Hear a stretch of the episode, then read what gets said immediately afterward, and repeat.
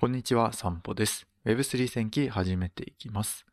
この番組は考えるを習慣化する。これをコンセプトに配信していきます。なので、この配信を考えるきっかけとして使っていただけたら幸いです。で、今回のテーマですが、Web3 では個人のブランディング需要が今よりも高まる。こういったテーマで話していこうと思います。まあ個人のブランディングと聞き慣れない言葉出てきましたが、これはいわゆる見た目のファッションブランドとかもそうですし、思想的なブランディングもそうですね。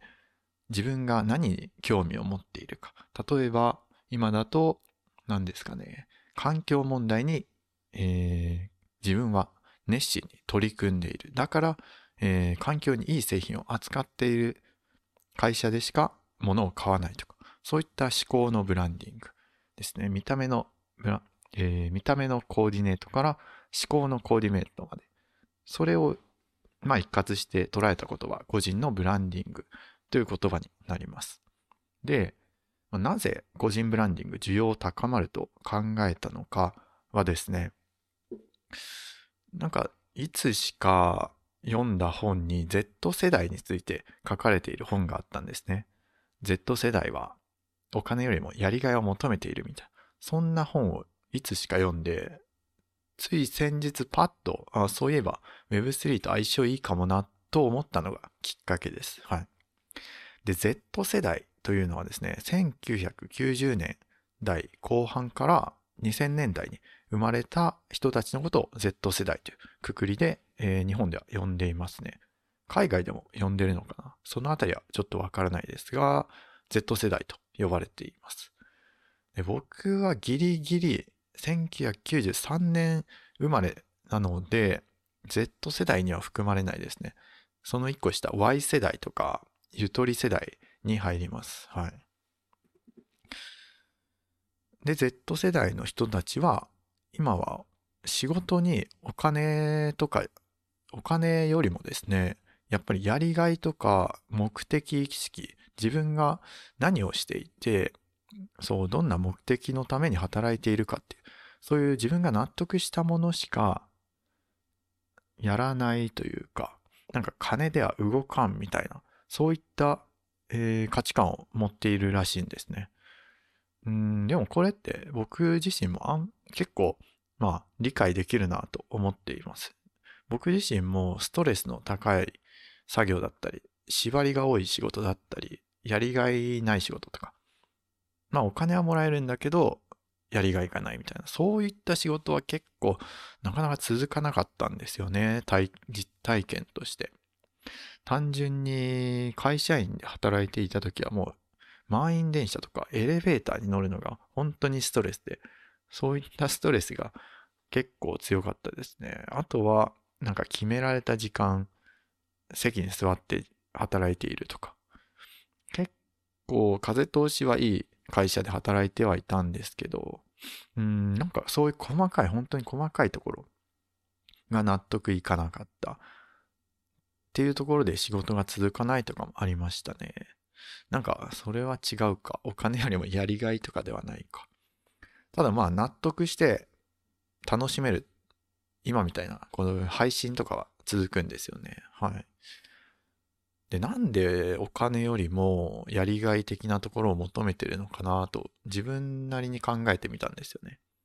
で、結論的には、まあ究極的に僕は、なんだろう、生まれてから今までそこまでお金とか食べ物にもう究極的に困ったことはないんですよね。飢えたことがないというか。だからこそ、なんでしょうね。お金に執着しなくなったとも言えるんですかね。うん。まあ、そう考えると僕より後に生まれた世代っていうのは多分お金的にも物とか食べ物っておそらく充実していたと思うんですよね。日々の日常で。まあ、一部、まあ、貧困層と言われる方たちもいると思うんですけど、大多数、まあ、半数以上は、うん、何かうん食べたいものがあるけど手に入らないとかあんまりないとは思うんですよね。故に精神的な、なんだろう、精神的なものの価値が高くなったのかなと。そんな感じで考えています。はい。目に見えないものの価値ですよね。手に入らないものの価値。はい。それが高くなったのかなと思います。まあ、例えばですけど、今、環境問題とか話題になってますよね。環境に優しい、えー、商品とか、エコだとか、そういったものを、まあ、好んで使うっていう人も、今若い人の間では多いらしいですね。あと、社会的な意義がある。えー、募金活動とか、慈善事業みたいな。そういったところもやっぱり見られているみたいです。あとは、えー、正直であるか。この商品は、えー、例えば、なんだろう。YouTube で、えー、商品の、なんでしょう、レビューをするってなった時に、この人は本当に正直にレビューをしているかとか、いい面も悪い面もしっかり伝えてくれているかという部分を見ているみたいですね。本当にいい面だけ言ってたり、なんか忖度した意見を言ってるっていうことが、この Z 世代の人たちにはダサいとか、うん、なんか違うなっていう感じで嫌悪感を抱かれてしまうらしいんですね。やっぱり Z 世代の人たちは共感できる思想があるかどうかっていうのを見ているみたいです。自分が使う商品、自分が見るその YouTube の人たちだったとか、だったりとか、自分が得たい知識、えー、自分に何か教えてくれる先生、その人たちがどういう価値観で生きているか、みたいなところも、やっぱり見ているみたいですね。なので、そういった、えー、個人的な、個人のブランディング要素ですよね。それが、やっぱりメタバースっていうものが広がるとしたら、どんどん加速されていくんじゃないかなと僕は考えています。というのも、メタバースって世界中の人と一気に、まあ、言語の壁を越えて交流することができるんですよね。言語の壁というか、まあ、国境の壁ですかね。言語はまあ、自動翻訳とかでなんとかやり、やりくりしていく感じなんですけど、まあ見た目アバターなんですけど、世界中の人と同じ空間をまあ、時間も空間も共有できる場所、それがメタバースに、と言われていますよね。なので、日本人ってあんまり移民とか、その街出て行っても海外の人に会うってあんまりないと思うんですよね。それがメタバースではいろんな人も日本人なんて逆に少ないぐらいで海外の人しか周りにいないっていう状態がメタバースでは当たり前に起きていく。そうなると多分、アバターを着飾る、着飾っている人たちっていうのが目に入ると思うんですよね。自分はこういう意図があって、このアバターを着飾っていると。自分の好きなブランド、例えばアディダスとか、服とか靴もそうですけど、そういったブランドなぜ使っているのかとか、そういったところまで多分メタバースって踏み込んで考えられると思うんですよね。やっぱり世界中に自分のアバターを発信していくわけなので、そこに自分の価値観を投影しない人って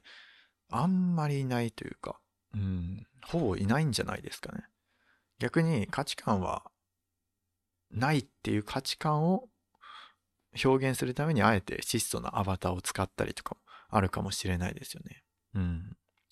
で、メタバースでは自分の価値観をそのアバターとかで表現したとしても誰かになんか咎められるっていうことは今のところないんじゃないですかね。逆、まああんまりにもなんかその空間内で邪魔になっているとかとかだったらまあちょっとね嫌悪感抱かれる可能性もありますけどそのアバターのなんだろう、テンプレートの範囲内というか、大きさのテンプレートの範囲内で自分なりに、えー、カスタムして表現するっていうことは誰にも咎められないんじゃないかなと僕は考えています。だからこそ、そのメタバース内では、自分自身が持っている価値観を表現できるもの、それに価値が出てくるんじゃないかなと思います。例えば今だと、Twitter とかで、えー、NFT アイコンの対応が始まったとかいうニュースが出てますよね。今海外だけ始まってるのかな ?NFT アートをアイコンにする。とか、そういうものですね。はい。多分、アイコンにする NFT って自分がなぜその NFT を選んだかっていう理由があると思うんですよね。もちろん見た目のそのかっこよさ、可愛さなんかもそうですけど、その人がどういう思いでこの作品を作ったのかとか、この作品の運営はどういう、ね、なんだろう、社会意義を持っているかとか、どういう思想を持って作られたのかっていう、そういうところまで多分、うーん、人は見に行くようになるんじゃないかなと思うんですよね。あとは、そう、デジタルファッションですよね。最近アディダスも、えー、デジタルファッションの領域に入ってきましたよね。やっぱりデジタルファッションも自分の価値観を表現できるものに加わってきます。うん。あとはそうだ、メタバース自体、メタバースが展開する、メタバースとして展開される、そのプラットフォーム自体の思想っていうのも結構重要になってくるのかなと思います。例えば、まあ、今メタバース系のプロジェクト、プラットフォームといえば、ザ・サンドボックスとか、クラスターとか、あと VR チャットですよね。大体これらありますよね。ジセントラランドとか。で、これらのそのプラットフォームが独自の思想を持ち出したり、なんか表に出したりした時に、それに共感する人が多分集まってくると思うんですよね。なので、その、プラットフォーム自体も納得感とか、えユーザーの価値観を提供できるかっていうのが、それが結構 Web3 では重要になってきそうですよね。なので、この個人のブランディング需要が高まるっていうところを意識しながらクリエイター活動を行っていくと結構、なんだろう、Web3 が、えー、て言うんですかね、普及した時には受け入れられやすい、えー、作品が出来上がってるんじゃないかなと思います。まあ、例えば NFT 作品を作るにしてもそうですし、何かしらの、そうだな、ワールド制作するの、えー、する場合でもそうですし、はい。この個人のブランディング需要っていうところを、うん、念頭に置いてもいいのかなと思いました。はい。なので、このあたりしっかりキャッチアップしていくことで次に来る波みたいなものも予想できるかもしれないですね。はい。では今回はこのあたりで終わりたいと思います。ではまた。